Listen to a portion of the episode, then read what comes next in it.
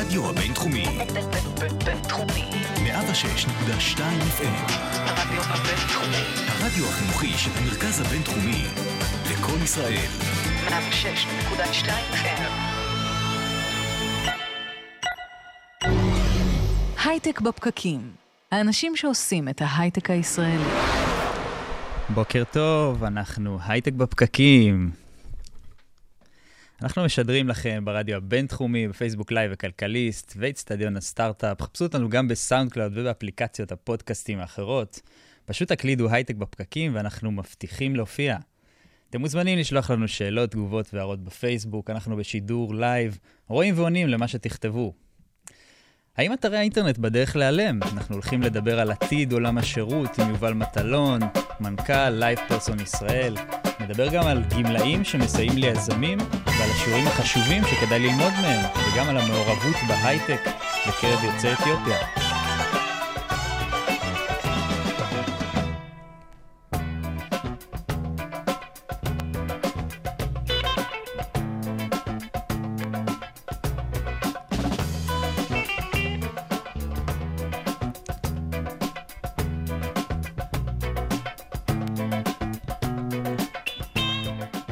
האם אתרים יהיו כבר לא רלוונטיים בעוד אה, מספר שנים? מה אתה אומר, אורי? אה, לא, לא משהו שחשבתי עליו עד עכשיו, באמת. הכי קל לי להגיד, בוודאי, זה יהיה לא רלוונטי, זה הסוף של אתרים, אבל לא, לא הקדשתי לזה מחשבה ממש עד היום. אז אה, תשמע, יושב פה יובל מטלון, ולפי מה שהוא אומר, הוא מנכ"ל LivePerson ישראל, לא, אתה יודע, הוא היה מנכ"ל eBay, והוא אומר שעולם השירות אה, ייראה בעתיד אחרת לגמרי. אז איך הוא יראה, איך זה נראה בלי אתרים? אני אפילו לא יכול לדמיין את זה. יובל, בוקר טוב. בוקר אור. אז מה זה אומר? מה זה אומר אתרי האינטרנט הולכים להיעלם? מה הכוונה? כן, טוב, זה לא יקרה מיד, ומן הסתם זה יהיה תהליך, אבל uh, אם נחזור אחורה משהו כמו 25 שנה, בעצם תחילת האינטרנט, אנחנו הרי רגילים לחיות עם uh, אתרים, זה, זה כל המהות של הדבר הזה. ולאט לאט בעצם יצרנים uh, שמו ממשק שמייצג אותם מול הצרכנים. ומה שקרה באבולוציה, אם, אם תסתכלו באופן, אה, באופן כוללני על, על חתך מסוים בסגמנטציה מסוימת, האתרים נראים כמעט אותו דבר. הרי בסוף כולם אופטי, עושים אופטימיזציה למנוע חיפוש שכולנו מכירים, שנקרא נכון. גוגל. אה, ובעצם רוב העול יושב על הצרכן למצוא את מה שהוא מחפש. ומי לא חווה אה, לנסות אה, לטייל בנבחי אה, אתר אה, ממשלתי כזה או אחר, או אפילו אתרי e-commerce מאוד מתקדמים. אה, אתה חושב אבל שזה יהיה גורף כלפי כל האתרים? כי בסופו של דבר יש כל כך הרבה אתרים, כל כך הרבה שימושים, יש עניין של עיצוב, חוויה, אתה יודע, זה דברים... גם אני אומר לעצמי, יכול להיות שגוגל קצת יילחמו בזה, כי, כי זה גם חלק מהלחם והחמאה שלהם. אז, אז בואו נדבר רגע על אה, אנחנו כצרכני שירות, אה, ושירות אה, זה לאו דווקא רק שירות לקוחות, זה גם אני צרכן שירות שאני קונה דברים ו- וכולי. אנחנו מאמינים שהעולם בעצם מאוד מתנהג בצורה מאוד טבעית. ואם נסתכל על המדגם המייצג, שזה תמיד אני מסתכל על הילדים שלי כמדגם המייצג של מה שיהיה. והבן שלי הקטן בן 13, אה, האינטראקציה שלו עם, אה, עם אה, מעגל החברים שלו זה דרך אה, conversation. זאת אומרת, הם, אה, החבר'ה האלה בוואטסאפ, באינסטגרם, אה, אה, והמהלך החברתי זה שיחה, זה, והם כותבים אחד לשני. אה, הם עובדים בעולם שנקרא messaging שהוא אסינכרוני לחלוטין, זאת אומרת, הם עושים את זה בזמן שלהם, שולחים אה, שאלה וזה בסדר גמור אם לא עונים להם מיד. ואנחנו מאמינים שאנחנו כצרכנים, זה בדיוק סוג השירות שאנחנו אה, נרצה לקבל בזמן שלנו, במקום שלנו. אה, בעצם LivePerson קיימת כבר אה, 23 אני שנה. מנסה קצת לדמיין את זה, אני יכול, אני יכול להבין שזה... הרי האינטרנט עבר איזושהי התפתחות. אם בהתחלה זה היה, הדברים היו על פי סדר מסוים, ואז הגיע הייפרלינק, באמת דברים קשורים אחד לשני אה, על פי היגיון יותר, ואז גם הגיע פייסבוק ואומר, העיקר פה והאסנס, מה שמחבר בין אנשים, זה אנשים. נכון. ואז אתה אומר, אוקיי, אז השלב הבא הוא שהתקשורת היא תהיה יותר שיחתית. הרבה יותר שיחתית, ונורא נורא קל לנו ואינטואיטיבית לדבר על בוטים, כי אנחנו אומרים, אוקיי, אז שיחתית עם מי? שיחתית עם אנשים או שיחתית עם איזשהו מנגנון AI כזה או אחר? כאילו, אם יש סבלנות לדבר עם כל כך הרבה אנשים. אה, זהו. אז, אה, אז א', אנחנו מאוד מאמינים בעולם הזה של אוטומציה, AI ובוטים, אנחנו לא חושבים שזה הפתרון להכל. LivePerson היא חברה די ותיקה, אנחנו קיימים מעל 20 שנה, ובעצם היינו החלוצים בעולמות האלה של לקחת את עולם השירות מ-voice, מטלפוניה, לעולם של צ'אט. אה, אבל גם צ'אט הוא סינכרוני, זאת אומרת, אני צריך, אה, אני שואל שאלה, אני מצפה לקבל תשובה מיידית וכולי. והיום אנחנו עושים טרנספורמציה ולוקחים בעצם את כל העולם הזה לעולם של מסג'ינג, שהוא הרבה יותר נוח, הרבה יותר אסינכרוני במקום הזה שאני יכול לצרוך באמת השירות בזמן שלי, במקום שלי. כמה ו- זה לוקח כבר חלק בחיים של אנשים? אני לצורך העניין, אחת הפעמים הראשונות שבאמת השתמשתי בשירות לקוחות בצורה של צ'אט, הייתה השבוע. ולפני זה הבעתי, הבעתי זלזול מדהים כל פעם שהגיע לאיזושהי אפשרות לעשות שיחה בצ'אט, זה כזה, אתה רובוט, אני לא מסכים לדבר עם רובוט, אני לא לוקח בזה חלק. זה פיתח אצלי איזשהו אנטי, שאני מכיר אותו גם אצל אנשים. אחרים. זה, אז, אז, כמה זה רווח? אז, רווח? אז אני אסביר, כי האנטי הזה הוא מאוד, uh, הוא מאוד שגור היום. יש, יש מה שנקרא negativity bias. זאת. אומרת, זה, אם היו לך חמש חוויות טובות וחוויה אחת לא טובה, אתה לא תחזור. כן. אה, יכול להיות שה-AI קצת הקדים את זמנו בהקשר הזה, כל מה שקשור למשימות שירות, הבוטים לא מספיק טובים, אתה יודע, זה כאילו היה הייפ מאוד גדול, ואז זה נעלם, אף אחד באמת לא מדבר עם בוטים כמעט אה, אז- היום. אז אנחנו, אנחנו לאט לאט רואים אה, שבוטים הופכים להיות הרבה, הרבה יותר מדויקים, ואנחנו מסתכלים על חברות שכן מצליחות לתת פתרונות AI טובים, ובדרך כלל החברות האלה מאוד מצרות את העולם שבהם הן פועלות. זאת אומרת, בוט שנותן פתרון מאוד מאוד צר ומדויק, אז אה, מן הסתם אתה תחווה חוויית שירות טובה. LivePerson מאמינה בשילוב הזה, של בוטים לצד נציגים אנ- אנושיים, ואנחנו בעצם, אולי הגדולה שלנו זה, לה, אנחנו טובים בלעשות את האורכסטרציה הזאת, מהמם. בין מתי נכון להגיש לך בוט ומתי נכון להגיש לך נציג אנושי, ולפעמים זה שילוב. אז איך זה נראה באמת מבחינת... מבחינת הצרכן בטח הוא לא לגמרי יודע מתי נעשה השינוי, אבל מתי אתם חושבים שזה אז- זמן טוב לעשות את השינוי? אני אתן לך, אני אתן לך use case אה, מאוד מאוד אה, מקובל. אתה צריך לחדש ביטוח, ואתה בעצם צריך לעשות פעולה נורא נורא פשוטה. כן. תחשוב שבוואטסאפ היית פונה ואומר, אני צריך לחדש ביטוח לרכב שלי, ובעצם בוט היה אומר לך, אוקיי, זה רק מאשר את הפרטים, ובקליק אחד אה, היה מחדש לך את הביטוח. לא באמת רצית לדבר עם נציג אנושי, זו פעולה נורא פשוטה, רצית לסיים אותה ולהמשיך אה, בעיסוקים שלך. מצד שני, אם אתה רוצה עכשיו אה, אה, לתכנן חופשה מאוד מאוד מורכבת, עם הרבה מאוד רצונות, ובני משפחה שיש להם אה, מאוויים שונים, אז כנראה שהיינו מעבירים אותך לדבר עם נציג אנושי כדי לקבל באמת את כל האינפורמציה הרלוונטית, כדי בסוף לתפור לך משהו, ויכול להיות שאת התשלום היית עושה מול בוט.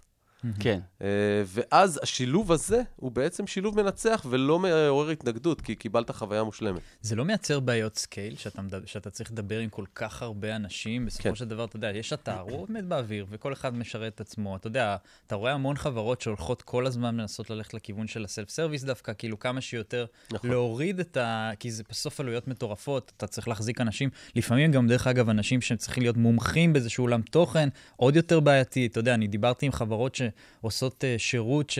שהאנשים שם הם, הם צריכים להיות מומחים כבדים בנושא שבו, שבו הם עובדים. אז איך זה נכנס אז לתוך- אנחנו, זה נורא תלוי באיזה ורטיקל, אנחנו מאמינים ש-80-90% מהמקרים, דווקא מקרי הביטוח לצורך העניין, שיוכלו לתת מענה, או החברות האלה יוכלו לתת מענה באמצעות אוטומציות, ו-10% הם ישאירו נציגים אנושיים, ותחשוב על היום שהם כמעט 100% משאירים נציגים אנושיים, החיסכון מן הסתם הוא גדול, ואני חושב שיותר מהחיסכון זה הדרך של החברות באמת לקרב את הלקוח פנימה. מהמם. וזו פרדיגמה שלא הייתה קודם. קודם... מה- הכוונה לקרב את הלקוח פנימה? אז, אז, אז אם, אם נחשוב רגע על אה, נותני השירות למיניהם, כל מה שניסו לעשות ב-10-20 שנה האחרונות זה להרחיק את הלקוח כמה שיותר, לתת לו כמה שיותר self service, בוא תלחץ אחד, בוא תלחץ שלוש, ו... ticket. deflection. בדיוק, זה נקרא deflection, וזה באמת מה, ש... מה שאנחנו קוראים לו ההדיפה של הלקוח מחוץ ל... למתחם הספק השירות או היצרן. והיום האסימון נפל שבעצם ברגע שאני מקרב אותך פנימה כמה שיותר לקור של הליבה שלי, ככה אני גם אוכל למכור לך יותר דברים. תהיה לקוח יותר מרוצה, תישאר איתי. כן. היום, מה שקרה, אנחנו רואים שחברות, גם חברות מאוד מאוד גדולות, אורך החיים שלהם מאוד מאוד מתקצר, אוקיי? פעם חברות היו אה, כמעט forever, ואנחנו יודעים שזה כבר לא, לא המקרה. ואנחנו כצרכנים נהיינו הרבה יותר מתוחכמים והרבה יותר דורשים. הסוויצ'ינג קוסט ירד, אתה יכול להחליף נורא לגמרי, מהר. היום אני ו- יכול להחליף את כל הפנסיה שלי בחצי שעה של שיחה. אה, ובנקים, ובעצם הכל כמעט. ו... בנקים לא הייתי אומר את זה. אה, תשמע. אבל בכל זאת, אה, הספקי השירות מבינים שהם צריכים לבדל את עצמם, ב- וחלק מהבידול זה באמת חוויית שירות. אה, וככל שתיתן חוות שירות טובה יותר, ככה הלקוח יישאר... עוד אה, רטנשן, אולי לגמרי. אפסלים כלשהם. לגמרי, וזה עובד, זה עובד, אה, יש, יש מקרים כאלה מצוינים בעולם. בשוק הזה של אה, תמיכה טלפונית יש מחסור אדיר ב... בעובדים. אנשים, אני יודע הרבה חברות שמנסות לגייס ולא מצליחות. כן. ואיך אתם נכנסים לעולם הזה? אתם בעצם אומרים, היי, מצאנו לכם את הפתרון המושלם לדבר הזה? אני חושב שיש פה כמה, כמה אלמנטים, כי גם המקצוע טיפה משתנה. כי ברגע שאתה משתמש בפלטפורמות שהן חצי אוטומטיות, אתה גם מאפשר לנציגי השירות לא להיות רק נציגי שירות, אלא גם לתת להם אה, איזשהו טארגט אה, בכלל של הכנסות. מהמם. ואז הם הופכים להיות חצי מוכרני וחצי כן. נציגי שירות. ואני חושב שגם התפיסה שלהם היא, אוקיי, זה כבר מעניין מספיק כדי שאני אשאר יותר ממה שתכננתי. אה, זה פעם אחת. פעם שנייה, באמת העולם הזה של האוטומציה מקטין לך את הצורך ב... בהמון המון אנשים שהם אה, נציגים אה, בני אדם, אה, וחברות הולכות לשם. ויש לי שאלה מצחיקה קצת. אתה יודע למי יש חוש הומור טוב, אדר?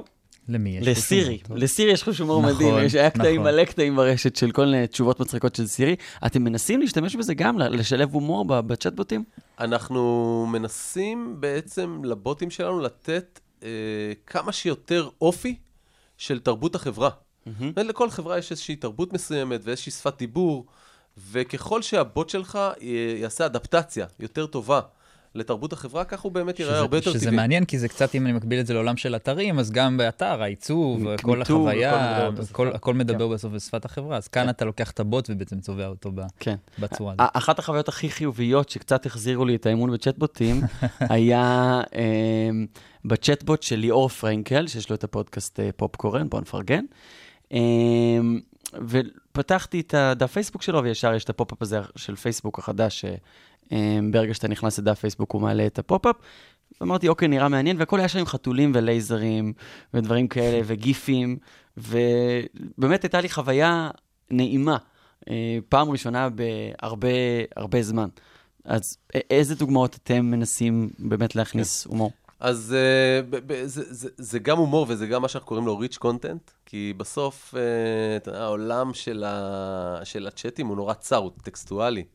והיום בעצם הטכנולוגיות, כולל, אה, אפרופו, כולל טכנולוגיות ה-SMS שמשתדרגות, מאפשרות לך להעביר הרבה יותר rich content בתוך uh, שיחה, uh, וזה הופך להיות הרבה יותר חווייתי. כי תדמיינו, אני הייתי כמעט עשר שנים ב eBay, תדמיינו את חוויית eBay ב conversation. זה כבר שם. זאת אומרת, eBay השקיע המון המון כסף בלייצר ShopBot, שבעצם מאפשר ל millennials לקנות בצורה מאוד טבעית. LivePerson עושה אותו דבר, זאת אומרת, מאפשרת כמין לברנדים האלה... ל- wizard כזה? אה, זה, זה סוג של wizard, אבל בעצם זה, זה כמו נציג אה, אמיתי שיושב בחנות ועוזר לך לבחור את מה, ש, את מה שאתה מחפש. אה, ואנחנו כ LivePerson מאפשרים לברנדים האלה באמת להשתמש בכמעט כל כלי ויזואלי או כל אה, תוכן אה, ענייני שיוכל להשתלב תוך כדי שיחה. האמת שגם חלק מהעניין הוא שאתה, שאתה מדבר עם בוט, שאתה רואה אותו כאילו מקליד, ולא באמת, אה, הוא לא כן. באמת צריך את הזמן הזה להקליד, הוא יודע את התשובה. נכון. ולמשל, שאתה, אם אתה זוכר שדיברנו על דופלקס, אז היה איזה קטע, Google Duplex, ה-voice assistant הזה, שהוא כאילו קודם כל אומר לך, אה, ואז חושב, ואז זה, כן. זה מכניס את כל הדבר הזה לתחושה הרבה יותר טבעית, שאתה לא מדבר עם איזה רובוט, וגם הצורת תקשורת היא הרבה יותר human-like. אני חושב שככל שזה יהיה, אז תוכל פח, תרגיש פחות שאתה מדבר. יותר מזה, אני חושב שלנו יש מנגנונים אה, לעשות סנטימנט אנליסיס. זאת אומרת, אני יודע לפי הדברים שאתה כותב לי, אה, מה מצב הרוח שלך, ואני יודע להתאים את התשובות על פי מצב הרוח. זאת אומרת, אם אתה, אם אתה מרוצה, אם אתה פחות מרוצה, אה, אני יכול להתאים את התשובה בהתאם, בהתאם למה שאני מזהה. מקסים. אה, יובל מטלון, LivePerson, תודה רבה שהיית איתנו הבוקר, תודה היה לכם. מרתק. תודה. כמו שערה על ראש קרח, כמו כלב בלילות ירח, כמו מסיבה שאיש לא בא, יושבת בוכה. הלכתי לבקש סליחה. באתי בטבעם, אוהבת את כולם, אוהבת לבדה, אוהבת עבודה. באתי בטבעם, נלך, נלך לים, נשכב ביחד על החול החם. כמו אחד שלא בטוח. היא כמו נוצה, נוצה ברוח, הכל קונה, מאמינה, וכל איש חשוב. הלך הלך מבלי לשוב. בטי בטי בם, אוהבת את כולם,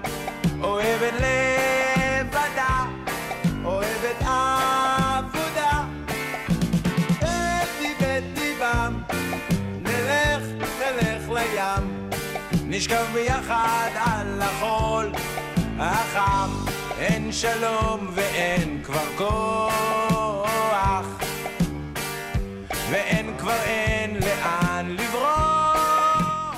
הניסיון הוא יתרון. מאות מומחים גמלאים ובכירים במקצועות הניהול והטכנולוגיה לשירותכם. כך נכתב באתר לגאסי, אולי בעתיד יאמר את זה הצ'טבוט שלהם, למי שהיה איתנו בריאיון קודם, וזו גם ההבטחה שלהם. מאות גמלאים מנוסים ביותר וזמינים לייעץ ליזמים ומנהלים בתחומים רבים. זאב לשם, מנכ"ל לגאסי ומייסד, בוקר טוב. בוקר טוב לכם גם. בוקר טוב, תקרב אלינו קצת, כן. בוקר טוב. זאב, ספר לנו קצת על לגאסי, מה אתם עושים? בעצם לגאסי זה עסק חברתי שקם במטרה לענות על מספר צרכים של התעשייה. מצד אחד יש חוסרים אה, רבים במספר מקצועות מאוד מאוד משמעותיים כמו מהנדסי ערף, אה, תכנתי קובול, מהנדסי אלקטרואופטיקה וכדומה, שבעצם היום הדור הצעיר לא כל כך רוצה ללמוד את זה מכיוון שזה לא מספיק סקסי, לא מספיק נותן הזדמנויות, ומצד שני יש המון המון חבר'ה שפרשו לגמלאות עם המון המון ידע, שהיו שמחים לתרום ולרתום את יכולותיהם לטובת התעשייה. וזה היה בעצם המוטיבציה, הייתה מוטיבציה להקים את העסק הזה. כלומר, זאת קהילה של גמלאים מומחים במגוון רחב של תחומים, שבעצם מייעצת אה, לחברות, אמת, אה, הייטק, אמת. טכנולוגיה. באיזה תחומים אתם עוסקים? אז, אז אני קצת אחדד. אנחנו עוסקים ב, בשתי פעילויות עיקריות, בואו נחלק את זה לשתי פעילויות עיקריות. אה, אחת זה תחומי הייעוץ. ייעוץ, אה, החל מייעוץ כוללני, הוליסטי מה שנקרא, המשך בייעוץ אסטרטגי, ייעוץ שיווקי, כלכלי וכדומה. אז זה פן אחד של העבודה שאנחנו עושים, ואנחנו עושים את זה למגוון חברות בתעשייה, החל מחברות מזון והמשך וכלה בחברות הייטק וסטארט-אפים. זה פן אחד. פן שני, זה אנחנו מבצעים עבודות מקצועיות עבור החברות. לדוגמה, חברה צריכה יועץ בתחום הטרמודינמיקה. היא לא צריכה אותו בתור עובד קבוע. אז היא לוקחת אותו לפרק זמן מסוים, פרויקטלי נקרא לזה, הוא עושה את עבודת תודה, שלום, מוציאים לו את החשבונית וגמרנו. זה גם, זה גם בעצם עונה על איזושהי מגמה עולמית, שמשהו לא ה-IP שלך, ה-core technology שלך, אין צורך להחזיק בחברות. תחזיק ב outsource. תחזיק את זה ב outsourcing, נכון שלכאורה זה עולה קצת יותר, אבל מאידך אני לא מייצר יחסי עובד מעביד עם כל ה... אתם יודעים, הארוחות והתן ביס וכל הדברים שקשורים לזה, וחופשות וכל הב... כל הדברים, הבנפיט שאתה נותן. אז זה בעצם ה... ואתם מביאים אתכם בעצם את כל הניסיון רב השנים הזה בעצם לתוך, ה... לתוך החברות שאתם עובדים איתן. עכשיו, יש לי שאלה שאני מאמין שנתקלתם ב... בדעות קדומות גם. אני אומר, רגע, העולם כל הזמן משתנה. ויכול להיות ש...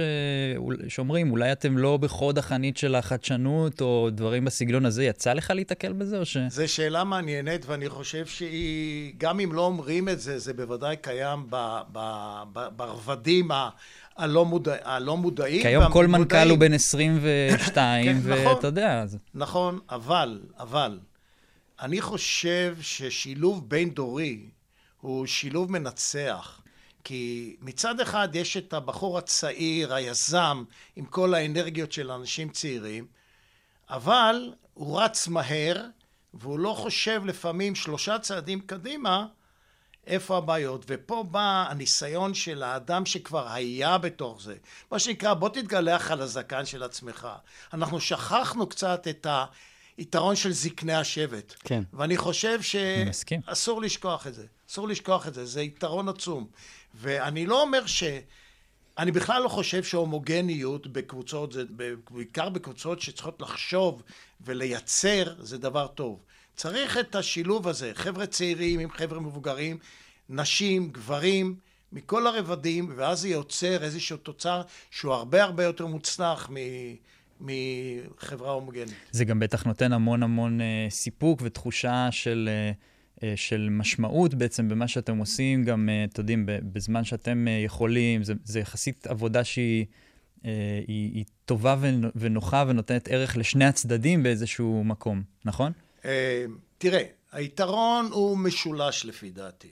היתרון הוא קודם כל ללקוח, שהוא התעשייה, נקרא לו איש הסטארט-אפ או ההייטק, לא משנה מה החברה. היתרון הוא שאני, יחסית, אדם שלנו, בפרק זמן קצר, מבין את הבעיה ויכול לתת את הפתרון. אז זה פן אחד, שזה יתרון לחברות. הפן השני זה המומחה. כשאתה עובד תמורת תשלום, תחושת הערך שלך כאדם מתגברת. כי יש לנו, קהילת הגמלאים שלנו זה לא חבר'ה שחסר להם כסף.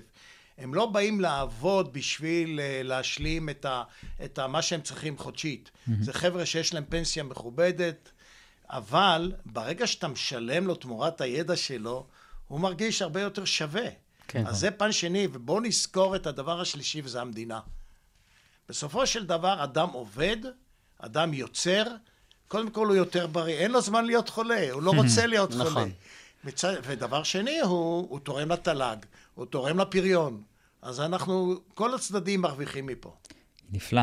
עכשיו, שאלה נוספת היא, יש לי אה, אה, אה, מחשבה שאתם נתקלים בהרבה טעויות אה, שחוזרות על עצמן, נכון? או, או, של אה, מנכ"לים, יזמים, אנש, דברים שקורים אה, די הרבה, די חוזרים על עצמם. מה הדברים הכי בולטים שאתה רואה, שאתם, מהניסיון שלכם, תמיד אה, באים וקודם כל אה, שמים על זה את האצבע ומתקנים את זה?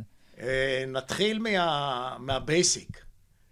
אה, אחרי שמישהו הקים סטארט-אפ, כמו אורי, אז אה, יש את השאלות הבסיסיות. זאת אומרת, מה הצורך? דבר ראשון. מה השוק? מה המתחרים, נכון? נכון. כן. אבל יש משהו שהרבה חבר'ה, ואני שם לב לזה כי אני ליוויתי הרבה סטארט-אפים, גם בתוך המשפחה שלי וגם מחוץ למשפחה שלי. לא שואלים את עצמם מה ה exit strategy שלי. כלומר, איך אני מתכוון להתקדם. קחו דוגמה את Waze. מה Waze עשתה? Waze לא יצרה כסף, היא יצרה asset שהוא היה לקוחות שלה. נכון. ואני לא יודע אם הם חשבו על זה מלכתחילה, אבל ברור היה שהם היו צריכים להזרים כל הזמן כסף לתוך החברה, והאקזיט שלהם היה למכור את זה למתחרה. זאת אומרת, ברגע שאני מייצר איזשהו תחרות לגוף גדול, אז זה איזה מין exit strategy. לעומת זאת, אם אני חושב אה, להיות חברה ש- for ever last, אה, כמו חברה שאני ניהלתי ב- משנות התשעים עד סוף, כמעט סוף אלפיים. שרים טכנולוגיה. שרים טכנולוגיות, אז אנחנו חברה שקיימת מבערך משנת 90 ועד היום מובילה בעולם. זו חברה שמייצרת כסף ובעצם מרוויחה את עצמה, והיא לא צריכה כל הזמן הזרמה של כספים. אז איך כל איך המודל האסטרטגיה משתנה וה- לגמרי, כן, אז אז- כל אז איך זה המודל משתנה? זאת אומרת, אם אני כל הזמן צריך לגייס עוד ועוד כסף, אני צריך לחשוב משלב א', זאת אומרת, אני לא הולך, נניח אני הולך ליצור מצב שאני מייצר קהילה, שהיא תהווה איזשהו אסט שלי, ואני אמור בעתיד למכור אותו לאיזשהו גוף גדול כמו גוגל. אז אני יודע שאני כל הזמן צריך להזרים כסף לחברה. אז אני צריך כבר לדעת כבר בשלב ראשון, מה הברן רייט שלי? לאן אני אגיע בכסף שאני אצליח לגייס? הרי יש בעיה, אנחנו יודעים את זה, שהסיד מאני בא מהטריפל אף. כן, אנחנו נכון. יודעים את זה. אבל מה אחרי כן? לפעמים אתה נתקע. זאת אומרת שאתה צריך מראש לחשוב, אוקיי, אחרי, אחרי הכסף של הטריפל אף, שהוא כמה מאות אלפי דולרים בדרך כן. כלל, הוא לא הרבה יותר. מה קורה אחרי זה? איך אני מגייס הלאה? אם אני אחיה? אבל זה, יש מגמה פופולרית שדווקא אומרת ההפך. תבנה מוצר, כבר מישהו יוצר אותו. אם הוא יהיה מוצר, אם יהיה לך משתמשים, אם תבנה קהילה מספיק גדולה לצורך העניין הזה, בסוף מישהו יקנה אותך. בלי איזשהו exit strategy. זו- אה, זה exit strategy, אורי. כן. זאת זה exit strategy, זה נכון. בדיוק מה ש Waze בעצם עשתה. מה היא עשתה בעצם? היא בנתה קהילה ענקית, שמישהו אמר, וואו, זה איום לעסק הגדול שלי, כן. ב Google Map. נכון? כן. אז זה, זה, זה exit strategy, אני בהחלט מסכים. ואז- אבל זכור, זכור, שגם אם אני אבנה מוצר, לוקח לי זמן. תמיד, חבר'ה, כל סטארט-אפ לוקח יותר זמן ויותר כסף, אני לא רוצה להגיד פי שתיים, פי שלוש, לפעמים פי עשר, כן. ממה שתכננתי מההתחלה. זה כל סטארט-אפיסט צריך לדעת. שים, חשבת שזה יעלה X, אז זה יעלה לך פי- פי שתיים, פי שלוש, וחשבת שזה יעלה T זמן, אז יעלה שלושה T זמן, או עשרה T זמן. אז, אז שומעים אותנו יזמים ואומרים לעצמם, אוקיי, ה exit strategy הוא כזה, מה הפעולות שאני צריך לגזור מתוך ה exit strategy הזה? אני אומר, עכשיו הולכים אה, לקנות אותי, או לצורך העניין, אני הולך להיות חברה רווחית אה, לאורך זמן, ו- וזה איך שאני מסתכל על הדברים. מה אני צריך לגזור אה, לאסטרטגיה, לדברים שאני עושה? אה, זה, זה, זה כמעט התבקש ממה שאני אמרתי. אם האסטרטגיה שלי לבנות קהילה שהיא זאת שהיא האסט שלי, זאת אומרת, ואני לא מייצר כסף, זאת אומרת שאני צריך לדאוג של... שזה עלול לקחת. לי, זה עלול לקחת לי, בוא נגיד, שלוש שנים, אז אני צריך לדאוג שיהיה לי כסף לממן את כל הפעילויות לשלוש שנים. זאת אומרת שאני צריך לדאוג לא רק לטריפל אף מאני, הסיד מאני, אלא אני צריך לדעת לאפטר סיד מאני. אז אני, מראש אני צריך לתכנן את זה. לעומת זאת, אם אני אומר, אני רוצה לבנות חברה שתייצר מוצר, שיימכר וירוויח, אז האס- האסטרטגיה שלי כבר אחרת. זאת אומרת, אני אומר, אני ברגע מסוים מתחיל לייצר כסף. זאת אומרת, עד הרגע הזה אני צריך כסף, מהרגע הזה אני צריך פחות כסף. אני צריך אולי איזשהו, אה, איזשהו מימון ביניים כדי, כדי לכסות את העלויות שלי, אבל אני גם מתחיל להרוויח. ואז אני פועל אחרת לגמרי. מ- מלבד הטעות הזאת שחוזרת, ברגע שהדר שאל אותך על טעויות שחוזרות, נהיית חיוך, אמרת, או, או, או, כאילו יש עוד הרבה הרבה טעויות כאלה. שחוזרות. אז איזה עוד טעויות אתה אחד רואה? הדברים הוא, איך אני מגן על ה- על ה-IP שלי. זאת אומרת, נניח שאני מפצח בייחוד במוצרי תוכנה. כן. אני צריך לשאול את עצמי בצורה הכי הכי אמיתית, מה הברייר למתחרה שלי להיכנס. עכשיו תזכרו שכשאתה אנדרדוג ואתה אתה בא, אתה, השוק כבר בשל, קל לך יותר להיכנס, העלויות כניסה שלך הן יותר נמוכות. עכשיו, אם הברייר הטכנולוגי או האחר הוא גבוה מאוד, אז אתה אומר בסדר, אז הוא ייכנס אחרי 6-7 שנים שאני בשוק, לא נורא. אבל אם אתה אומר שהברייר הוא נמוך ואני גם מאיים על איזושהי חברה גדולה, אז אני צריך להגן על עצמי. היום עכשיו- זה נורא קשה לייצר ברייר טכנולוגי, זה זה משהו שהוא כל נכון, כך מאתגר. אני אומר, נכון. בדרך כלל היום סטארט-אפים הם אה, מייצרים איזשהו, או- או נטוורק אפקט, או דברים בסגנון הזה, שזה דברים ש, שיותר, אני לא אומר, זה מאוד קשה לייצר את זה, אבל הנושא של barrier טכנולוגי הוא כמעט... אה, אמת. כן, אני עבדתי על מוצר שידעתי שהוא לא מהווה איום, כי למי אכפת ממני, אבל... אמ, לפעמים, לפעמים כן, אכפת ממך. כן. אבל אה, אמרתי לעצמי, אם פייסבוק נגיד רוצים אה, להתחרות בנו, הם מקציבים לדבר הזה שניים, שלושה מתכנתים, שלושה, ארבעה חודשים והעניין מאחוריהם. וכל הזמן אמרתי לעצמי, אין, ה barrier, אין, barrier טכנולוגי אני לא הולך להתחיל אז לייצר פה כן, באמת. אז למה כן אתה נכנס? אם אתה יודע שאין barrier טכנולוגי, אתה צריך לחשוב... במקרה שלי, זה היה מה ה barrier אתי. שאתה בונה? מה- תחשוב, אתה, אתה צריך לחשוב על ה barrier. כן. יכול להיות שהוא לא טכנולוגי. יכול להיות שהוא barrier אחר, הוא שיווקי. נכון. כן, זה באמת מה שהלכנו לשם. תראה, יתרון תראה, תחרותי תחשוב- שיכול להחזיק לאורך תחשוב. למה הסייבר מצליח.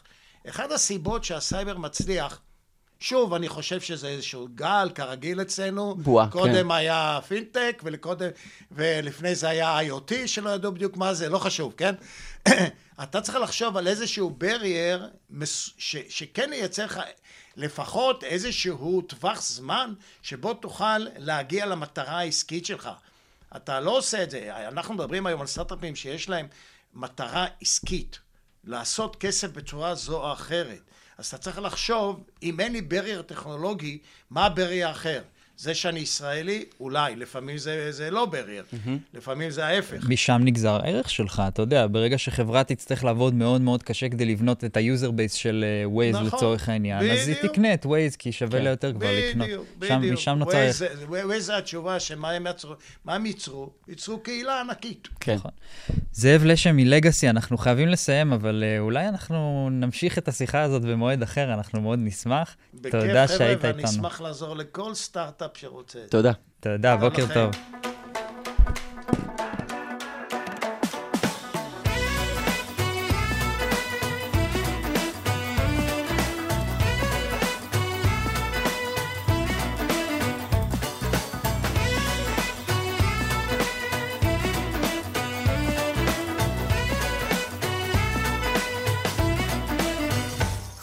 חזרה, מה שהיה היה, מה שיהיה יהיה מחר מחר. הכל נראה אחר, הנוף מאוד מוכר וזר וזר. וביד יש מזוודה קטנה שבה כמה חולצות ושרי עם רקמה. והלב רוצה לשיר אכן במה, הנה הנה היא כאן, והופ היא נעלמה. הכל מההתחלה, מילה אחרי מילה, פה רמללות זה לא מומביי, מומביי. עובדת בקרים, פוגשת חברים, לומדת להגיד שלום וביי. ופתאום יש הזדמנות אחת-אחת, אני אוספת את עצמי לאט-לאט. הקול שלי בוער לראש, כבר לא נשמע, לפני שזה פורץ, לוקחת נשימה.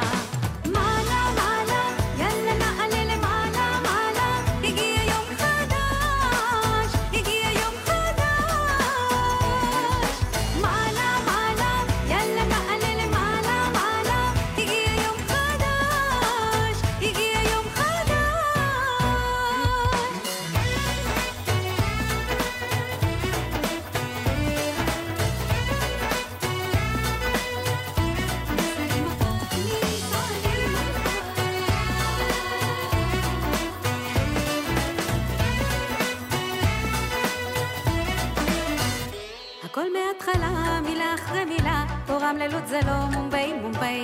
עובדת בבקרים, פוגשת חברים, לומדת להגיד שלום וביי. ופתאום יש הזדמנות אחת-אחת, אני אוספת את עצמי לאט-לאט. שנים של אימונים ליום גדול, עכשיו שזה פורץ, נותנת את הכל.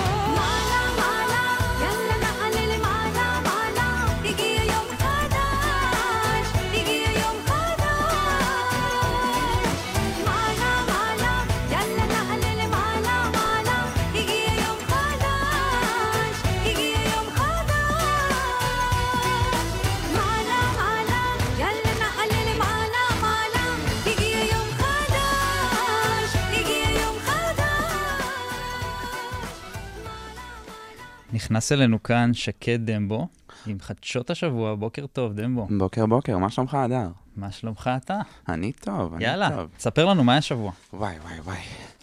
איך אני מתרגש? אין לך. הרבה זמן לדבר. קיצר, גוגל צנזרה בישראל בלבד בלוגר שחשף שם של, אה, את שם השוטר שירה בסלומון טקה. אוקיי? אנחנו כולם זוכרים את הסיפור הזה מלפני שבוע ומשהו. אה, סיפור די מזעזע, אנחנו עדיין לא יודעים אה, אם, אם השוטר חף מפשע או שלא. אנחנו, המשטרה עדיין לא, לא מסרה תגובה רשמית לגבי הנושא. וביום שישי האחרון, אה, יש, טוב, בואו נתחיל בקצת אה, רקע. יש איזה בלוגר אחד אמריקאי שנקרא ריצ'רד, ריצ'רד סילברסטיין, שהוא מאוד מוכר, הוא לא פעם ולא פעמיים פרסם כל מיני דברים שהם אסורים לפרסום. אה, בבלוג שלו יש לו אתר משלו, והפעם ביום רביעי הוא מפרסם, את, אה, הוא מפרסם פוסט, שבין היתר מגנה מאוד ו- ו- ו- ומדבר מאוד רע על המשטרה בישראל. והוא מפרסם שם את שם השוטר, שיש צו איסור פרסום כנגד השם. אמ, ומה שקורה מאותו רגע זה, אה, המשטרה מוציאה, מוציאה בעקבות הצו תביעה משפטית לגוגל, וגוגל מתחילה לחסום כתובות IP מישראל, דרך אגב, רק מישראל, אה, לפוסט הספציפי הזה. זאת אומרת שגולשים מישראל לא יכולים להגיע ולראות את הפוסט הזה, וואו. אבל גולשים אחרים כן יכולים. זה אז בקלות זה ידלוף, כאילו, מה הבעיה להיכנס? בדיוק, זה- אז יש פה כמה אספקטים. א', מה, מה הרעיון של העניין? VPN, כאילו, תשמע, מצד אחד, אנחנו כן חוסמים מסה משמעותית של גולשים, לא, לא כל אחד יודע לעשות פה, מהמם. יודע לקחת VPN ו- וללכת לעשות את זה, וגם הוא לא באמת יעשה את זה, גם הוא יודע. אה, מצד שני, השאלה שבעיניי היא השאלה המעניינת פה, זה האם גוגל זה, ה, זה, זה המקום, האם, האם גוגל כאילו זו... האם גוגל צריכה לקחת איזשהו עמדה, איזשהו חלק בסיפור הזה, האם המשטרה יכולה לכופף את גוגל בסיפור הזה? מהמם. וזה מעניין. כי לגוגל בעצם יש כוח שהוא לאו דווקא אמור להיות אצלה, של... אה, בדיוק. ב- מי, למה אתם מחליטים מה מצונזר ומה לא מצונזר, לגמרי. זה כאילו, אתה, אתה שואל את עצמך, אוקיי, אני, אני, אני באמת קראתי את זה ואמרתי לעצמי, אני, אני לא יודע איפה, איפה אני עומד בסיפור, כי מצד אחד ברור שצריך להיות איסור פרסום כנגד השוטר. עוד פעם, אני שם את עצמי במקום שאני לא יודע את, אה, את, אה, האם הוא חף מפשע או לא, ואין שום ספק שיש חשש לחייו במידה וה, והשם שלו מתפרסם. נכון. אז, אז, אז אני כן מבין את, ה, את הרעיון של צו איסור הפרסום, לפחות כרגע, ומנגד, אני אומר, אז איפה אנחנו, איפה אנחנו שמים את הקו? איפה, איפה אנחנו שונים מממשלת סין, או, או מרוסיה לצורך העניין, ו, ו, ואנחנו מצנזרים קונטנט, כאילו גוגל מצנזרת לנו קונטנט. כן, אני חושב שזה משהו שבכלל לא צריך להיות, אה, בוא נגיד, בשיקול, במערך היכולות והשיקולים של חברה שהיא בסך הכל פרטית, למטרות. רווח, ואתה יודעים, זה, זה ברור שיש את העניין הזה, זה קורה גם בפייסבוק, גם בגוגל, בתור הגופים ששולטים על התוכן אה, בדיוק. הדיגיטלי בעולם, אז זה, זה נוצרת בעיה, אני חושב שזה משהו שהוא יצטרך זה להיפטר. חד משמעית. בעיה. עכשיו, תחשוב על זה גם ש... אוקיי, אז בוא נגיד שאנחנו לא רוצים לפנות לגוגל, כי היא לא אמור להיות הגורם האחראי ל- לסיפור הזה. אז למי אנחנו פונים? Mhm. לבן אדם יש בלוג עם שרתים, ו- ו- וכולו רשום, כל הדבר הזה רשום, איפה שזה לא זה, זה הכל רשום בארצות הברית. כביכול הוא לא כפוף לצו המשטרתי הזה של... מהמם. שבמדינה. מה, מה אנחנו עושים עם זה? כן. אתה מבין? זה באמת שאלה כן. טובה. אני חושב שבאיזשהו שלב אה, יצטרך להיות קשר מאוד אה, הדוק אה, בין הרגולטור לבין הגופים האלה, שבעצם יהיה, תהיה שליטה, תהיה איזושהי שליטה בדבר הזה, כי לא יכול להיות שפייסבוק מחליטה, זה מתאים לחוקי הקהילה שלנו וזה לא מתאים לחוקי הקהילה שלנו, זה כבר. לא איזה קהילה אה, שולית, צידית, זה בעצם. שליטה על, על זרימת התוכן בעולם. זה משהו שהוא יצטרך להיות אה, יותר מפוקח. כן, אז uh, אני גם, אני שואל את עצמי את אותה שאלה, איך אנחנו פותרים את הבעיה הזאת. מה עוד היה השבוע? מעבר לכך, אז uh, משטרת הגבולות הסינית, שים לב, אני, אני הולך על אותם נושאים. uh, משטרת הגבולות הסינית שותלת תוכנת ריגול במכשירי תיירים. אז התגלה בשבוע האחרון שתיירים בעיקר מקירגיסטן וממוצא ספציפי, שהוא המוצא אוי, אויגורי, אה, נמצא עליהם תוכנת אה, נוזקה, תוכנת ריגול כלשהי, שבעצם ממש ב- במעמד ה... ב- ב- ב- ב- ממש בגבול, לוקחים את הטלפונים, מבקשים את הסיסמה, מהמם. אוקיי? במקרה של האייפונים, אה, הם עושים את זה עם תוכנה חיצונית, הם מחברים איזה משהו חיצוני, ששואב את כל המידע מהטלפון, הכל הכל, כולל קונטקטס, כולל מיקומים, כולל אה, וואטסאפ, כולל הכל, והתוכנת ריגול ששמה לאנדרואיד, היא רצה על הכל והיא בודקת את זה, כדי לגלות איזה שהם איומים ביטחוניים. וואו. כאילו, על, ו, והם עושים את זה ממש כאילו לחתך מסוים מהאוכלוסייה, שהם רואים בו כ, כ, כבעייתי למ, לממשלה המרכז-סינית. אני אפילו לא יודע מאיפה להתחיל, כאילו, זה, זה מזעזע מה זה בעיניי. חלק משמעותי מהאוכלוסייה?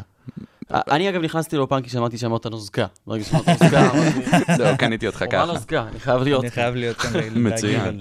לא, טוב שבאת, כאילו, מה אתה חושב על זה? אני לא יודע. קודם כל, יש כאן את האספקט שהם עושים את זה לחתך ספציפי באוכלוסייה, שהוא אה, חתך שהם גוזרים אותו על פי לא מוצא. לא יודע מה להגיד, באמת. והם כל פעם מפתיעים מחדש, נכון. הם כל פעם מפתיעים כן. מחדש. הם אף פעם לא לא מאכזבים. כמה זה מהימן, הדיווח הזה? כמה זה מהימן? זה מהימן מאוד, את האמת. זה גם הופיע, למען האמת, אני אחרי זה הלכתי ובדקתי, כי היה מסופר שזה על מחוז ספציפי, ראיתי שזה בעצם 45% מהמחוז, זה מאותו מוצא שאנחנו מדברים עליו. המוצא האגורי. תשמע, יכול להיות שזה מחוז בעייתי? כן, מוסלמים, אה, מוסלמים אה, סינים, שדרך אגב רוצים אוטונומיה, אני עדיין לא הבנתי בדיוק אם יש להם אוטונומיה או אין להם אז אוטונומיה. נצטרך לחכות למומ- למומחית שלנו לענייני סין בשביל שתסביר לנו את כל מומחית, הדבר כן, הזה, לא- קארין. כן. היא היום בחופשה. כן. אמ, ומעבר לסיפור הזה, גם פורסם ב-NPR, שזה ה-National Public Radio של ארצות הברית, גוף... אוקיי, אה, על פניו ש- מהימן. על פניו מהימן, בדיוק. פורסם שם סיפור לפני חמישה ימים, ראיתי אותו מהחמישי ליולי, שמדברים עם אחד, ה... עם... עם אחד האנשים שם, שהוא ממוצא אוגורי, הוא הלך ללמוד בארצות הברית, היה שם סטודנט לתקופה מסוימת, ואז כשהוא חזר לארץ, ואז כשהוא חזר לארץ, ל- ל- לארץ מולדתו, בעצם לא- לאותו מחוז, אז ביקשו ממנו, אמרו לו שיש בעיה עם הוויזה שלו, הוא בתגובה אמר, מה ויזה? אני אזרח.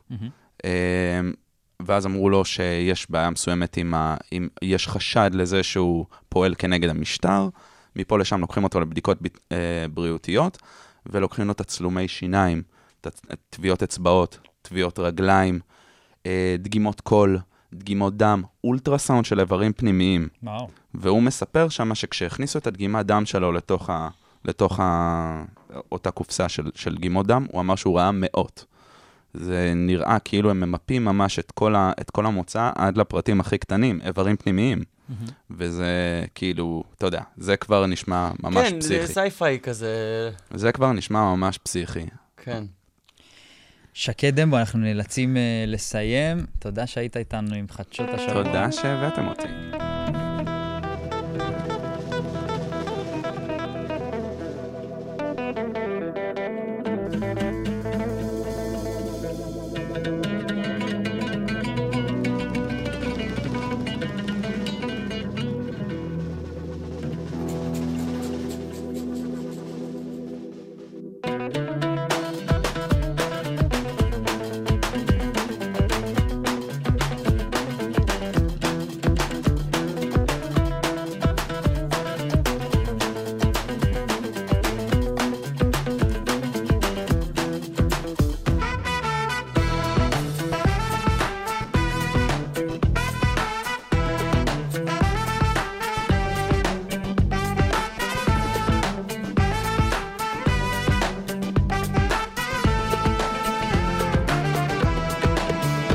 לפעמים חושב, וואלכ מה אני בכלל רוצה?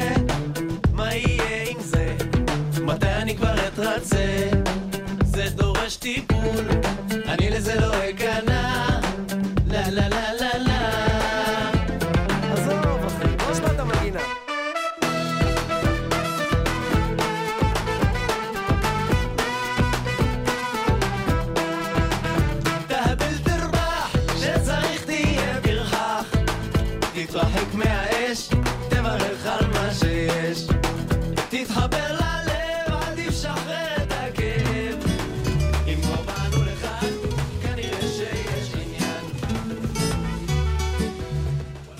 ונכנס אלינו נועם בנד עם דוח ההייטק. נועם, הבמה שלך. בוקר טוב. נינוחות צרפתיים, נכון? שזה ריח צרפתי. עכשיו, לא הסרתי עוד בפני שום בריאה את המגבעת, אבל רבותיי, לאלף חיה זה בוקר טוב. בוקר טוב. דוח ההייטק לתאריך 11 ביולי 2019. החופש הגדול החל וגוגל השיקה קורס חינמי חדש לילדים. ילדי בית הספר היסודי ועד חטיבת הביניים מוזמנים ללמוד את יסודות התכנות תוך שימוש בהסברים בווידאו ומשימות קלילות. Code with Google הוא מיזם חדש שאוסף את כלי הלימוד של התכנות של גוגל ומנגיש אותם לילדים. הקורס מורכב ממשימות מקוריות וקלילות, הילדים מבצעים משימות שונות בשפת Scratch, זוהי שפת פיתוח לילדים שפותחה על ידי MIT, ומאפשרים בנייה של אפליקציות בסיסיות בעזרת בלוקים של פעולות, התניות ולולאות. והכל מלווה בווידאו קצר שמסביר לילדים מה עליהם לעשות, חלק מהמשימות קצרות בין שעה לשעתיים, וחלקן דורשות יום עבודה של מתכנת ונעות בין 8 ל-12 שעות. עד שהופיעה תחילת יולי הינה הזדמנות טובה לבחון את ההייטק של המחצית הראשונה לשנת 2019. הביקוש לטכנולוגיות ישראליות, כפי שהדבר מתבע לידי ביטוי באקזיטים, רק עולה. כך לפי סקר IVC מיתר. במהלך המחצית הראשונה של השנה נרשמו 66 עסקאות אקזיט בסך כולל של כ-14.5 מיליארד דולרים. שיא שלא היה כמותו למעלה מחמש שנים. שווי האקזיט הממוצע זינק לשיא של כל הזמנים, למעלה מ-116 מיליון דולר לאקזיט, עלייה של 85% מול שנה שעברה. כיצד תמשיך המגמה? הנה כבר בתחילת יולי מדווחים על אקזיטים במעל 600 מיליון דולר. רק התחיל החודש וגוגל רוכשת, רוכשת את Elastifile ב-200 מיליון דולר וחברת Qualitest נמכרת ב-420 מיליון דולר ל Bridgepoint. כבר ראשם הנידו למחלתי בעולם הקנאביס, בפינה הקודמת דיווחנו כי המדינה מעודדת את ירוחם כעיר מרכז גידול וקידום קנאביס, והנה ביום שני התבשרנו כי התאחדות התעשיינים תפעל להבאת חברות הייטק לנתיבות. הדרום ממשיך להוביל חדשנות. בצפון הארץ, המכללה האקדמית עמק יזרעאל יוצאת במהלך פורץ דרך ומשיקה לראשונה בארץ תואר ראשון BA עם התמחות, התמחות בקנאביס רפואי, שיחל כבר בשנת הלימודים הקרובה.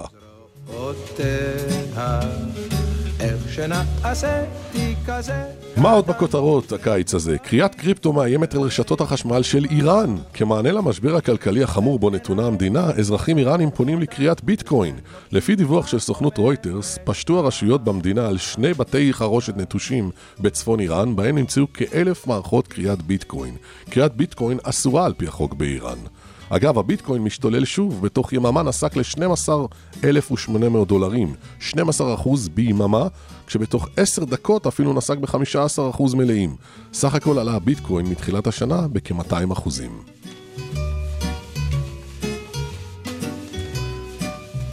אחוזים. קיץ הוא גם עונת השיפוצים, וטכנולוגיה ישראלית תסייע בשיקום הנוטרדאם. התוכנה שפותחה בישראל תסייע בבניית מודל תלת-ממדי של קתדרלת הנוטרדאם, ובניהול עבודות השיקום. מדובר בכלי תוכנה של מרכז הפיתוח של אוטודסק תל אביב, של חברת אוטודסק הבינלאומית. הטכנולוגיה מאפשרת לבנות הדמיה תלת-ממדית, מדויקת לפרטי פרטים של הקתדרלה, כפי שנראתה לפני שעלתה באש. בהצלחה למשפצים. לי היו שיני כלב מסוכן. זה סוף דוח ההייטק ל-11 ביולי 2019, נשתמע בפינות הבאות. בניחוח צרפתי, נסיים אותו עם אה, קאבר של יוסי ביין לז'ורג' ברסן. איך שנעשיתי כזה קטן, בפני בובה, בפני בובה. יש לה שתי עיניים, היא עוצמת אותן, וכשנוגעים בה אומרת אבא.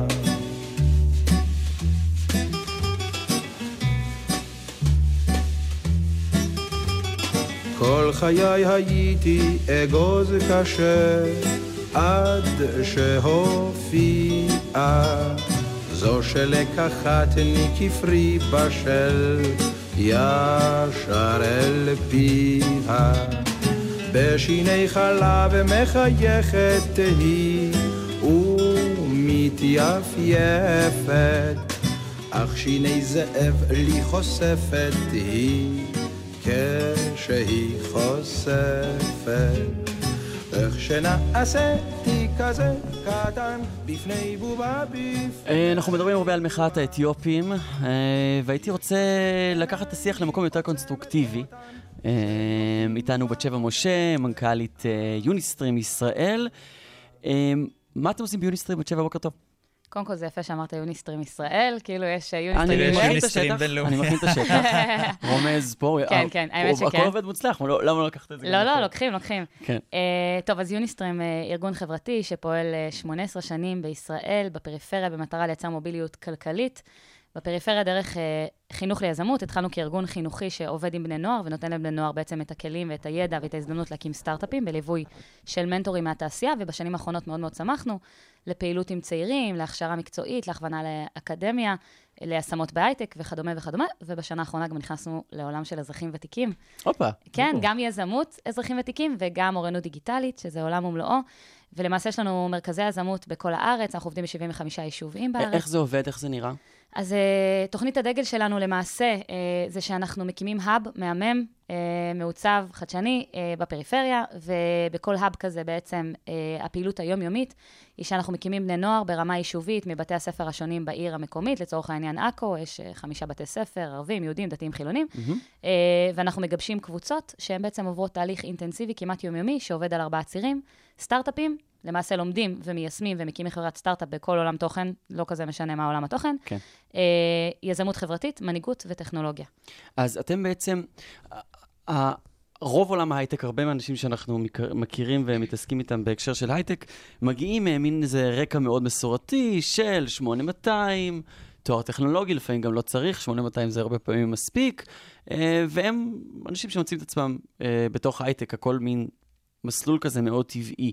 אתם מצליחים להכניס לתוך התעשייה אנשים שבשבילם, לצורך העניין, צעירים אתיופים שלא מגיעים הרבה פעמים ליחידות טכנולוגיות, אתם מצליחים להוות, איזושהי אלטרנטיבה מהבחינה הזו? בהחלט. אז uh, למעשה זה החזון. אנחנו מבינים שישראל, למרות שהיא מדינה צעירה וחדשנית, עדיין יש בה פערים, ועדיין נורא קשה לשבור את מה שנקרא תקרת הזכוכית.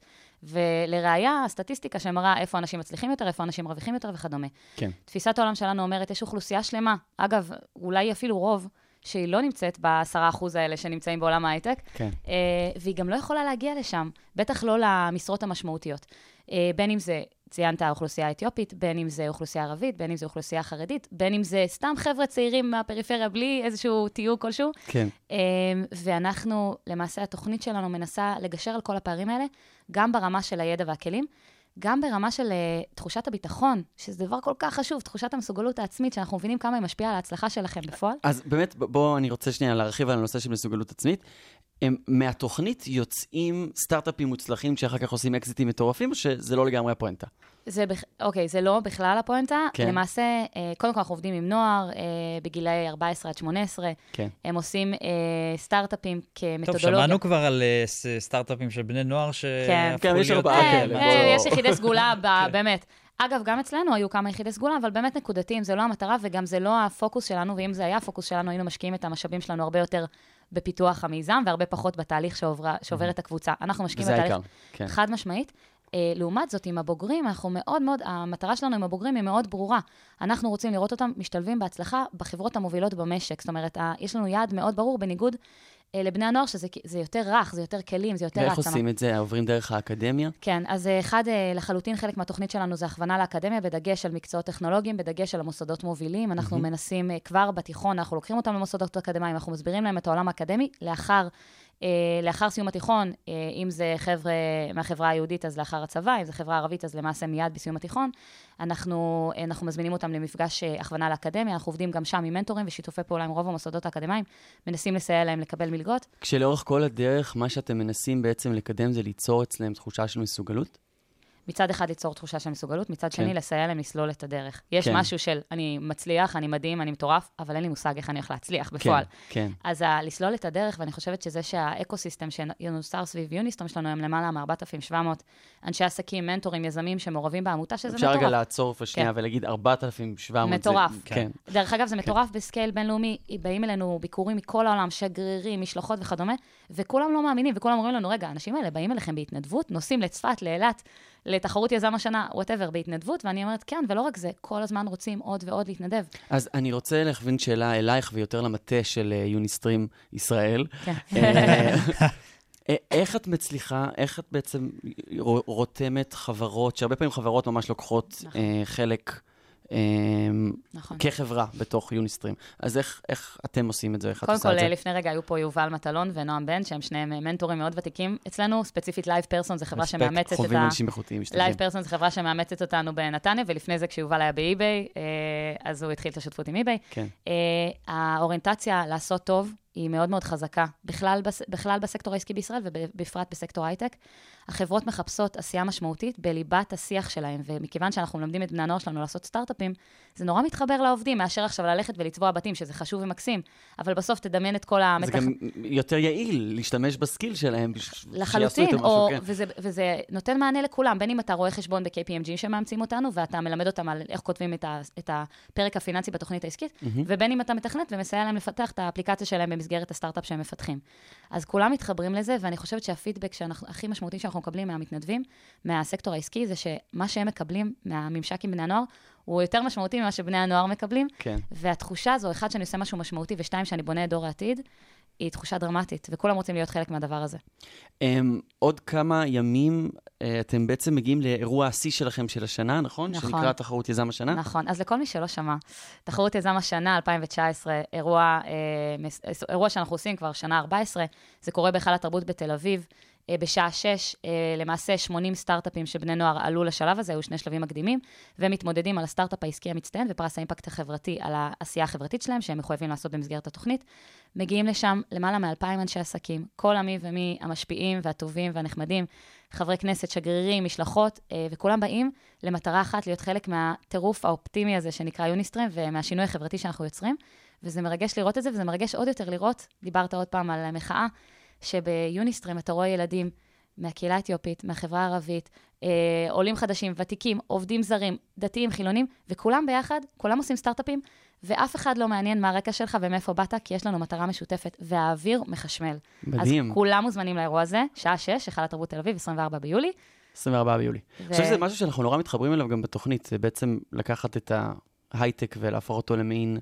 גורם מחבר, גורם משלב. מחבר ו- ו- ו- ומשדרג. כן, ש- אגב, זה מה שאנחנו אומרים לילדים שלנו, בהייטק, אה, זה באמת, הרקע הוא לא מעניין. זה, מה שמעניין זה ה skills שלך.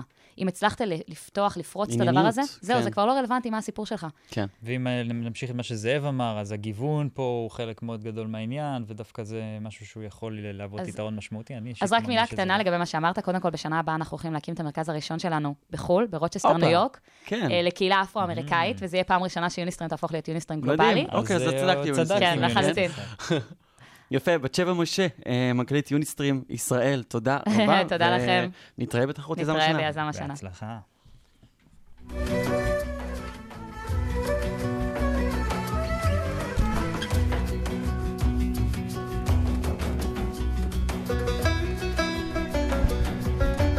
ואנחנו בפרשת השבוע. אהו. פרשת השבוע היא פרשת בלק. בפרשת בלק מסופר על בלק מלך מואב שמודאג מבואם של בני ישראל לתחום ארצו. הוא מבקש מבלעם המכשף לקלל את בני ישראל. למה הוא מודאג, אדר? הוא מודאג כי בני ישראל הם תותחים והם אה, כובשים את כל מי שמסביב. מקימים עסקים חברתיים, אה, עמותה כמו יוניסטרים, ומחברים בין אנשים, ועושים יוזמיות. מה לו- ומחסלים גם את כל העמים אה, שמסביב. כן. אה, אלוהים נגלה אל בלעם ומונע ממנו לקלל את עם ישראל. לא תלך עמהם, לא תאור, לא תקלל את העם כי ברוך הוא. בלעם לא יכול לקלל את עם ישראל בעקבות ההתערבות של אלוהים. והוא אומר, אם ייתן לי בלק מלוא ביתו כסף וזהב, לא אוכל לעבור את פי אדוני אלוהי לעשות קטנה או גדולה. הוא אומר, הוא לא יכול לקלל, גם אם ית- ייתן לו מה שהוא רוצה, עדיין הוא לא יכול לקלל את אה, בני ישראל. בלק מנסה בכל זאת לגרום לבלעם לקלל את עם ישראל, אבל כל מה שיוצא זה ברכות. בלעם בא לקלל ויצא מברך. מוכר לך המשפט הזה? זה משם... משם זה לקוח, משם זה לקוח לגמרי מהפרשה הזאת, אה, הביטוי המוכר הזה מפרשת בלק. ואני אשלים קטע שאהבתי שמדבר על הפרשה. אה, ותמוה הדבר, מדוע פרשה חשובה זו נקראת על שם בלק, בנו של ציפור מלך מואב שהיה אויב ישראל וברשעותו חפץ להרע להם? הרי על פי תורה, שם רשעים ירקב, אז למה להזכירו ולתת לו שם של נכון, פרשה בתורה? נכון. מן הראוי היה לבזותו ולמחות את שמו ולא לתת לו כבוד זה. נכון. התורה מספרת על בלק שחשב רעות על ישראל ורצה לקללם, והיא נותנת לפרשה את השם בלק כדי להדגיש שהתבטלה מחשבתו הרעה, ובכך אין זו סתירה לשם רשעים ירקב. להפך, אזכרה זו כזו היא דווקא לגנותו, ובכך ממילא שם רשעים ירקב. אם כך, שם הפרשה בלק אינה כדי להנציחו, אלא כדי לגנותו, ויתרה מכך, התורה נלחמת עם הרע עד שהופכת רע לטוב ומר, רע לטוב ומר למתוק. יפה, אז יש פה בעצם אה, מסר של... אה, התורה מלמדת אותנו לבחור בדרך הטובה לא, והנכונה. וגם להילחם עבורה עד שאנחנו ולהפוך- מצליחים באיזשהו מקום. נכון, להפוך רע לטוב. ובעצם זה אותו דבר, יצא, בא לקלל, יצא מברך. לקח נושא תמים, הפך אותו פושע, אבל ההפך. נכון, בדיוק. אז אנחנו גם צריכים, הפשט הוא שאנחנו גם צריכים להפוך רע לטוב, ולא רק טוב. לפעמים יש דברים, דברים רעים שאפשר להפוך אותם לטובים ולהילחם על להפוך אותם לטובים. אם רק נאמין, אדר, אם רק נאמין. לגמרי. אה, אנחנו מתקרבים לסיום.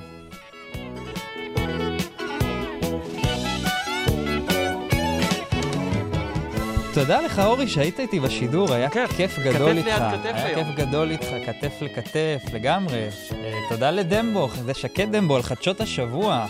תודה לכלכליסט ולרדיו הבינתחומי על שיתוף הפעולה, ותודה לכם שהאזנתם לנו בפקקים. או צפיתם. או צפיתם. אבל ב- לא ב- בפקקים. כן, עדיף לא לצפות. עדיף לצפות ברכב. אה, מולכם. אה, במשרד או בבית, אה, סעו בזהירות אם עוד לא הגעתם למשרד, אנחנו הייטק בפקקים, ואנחנו נתראה בשבוע הבא.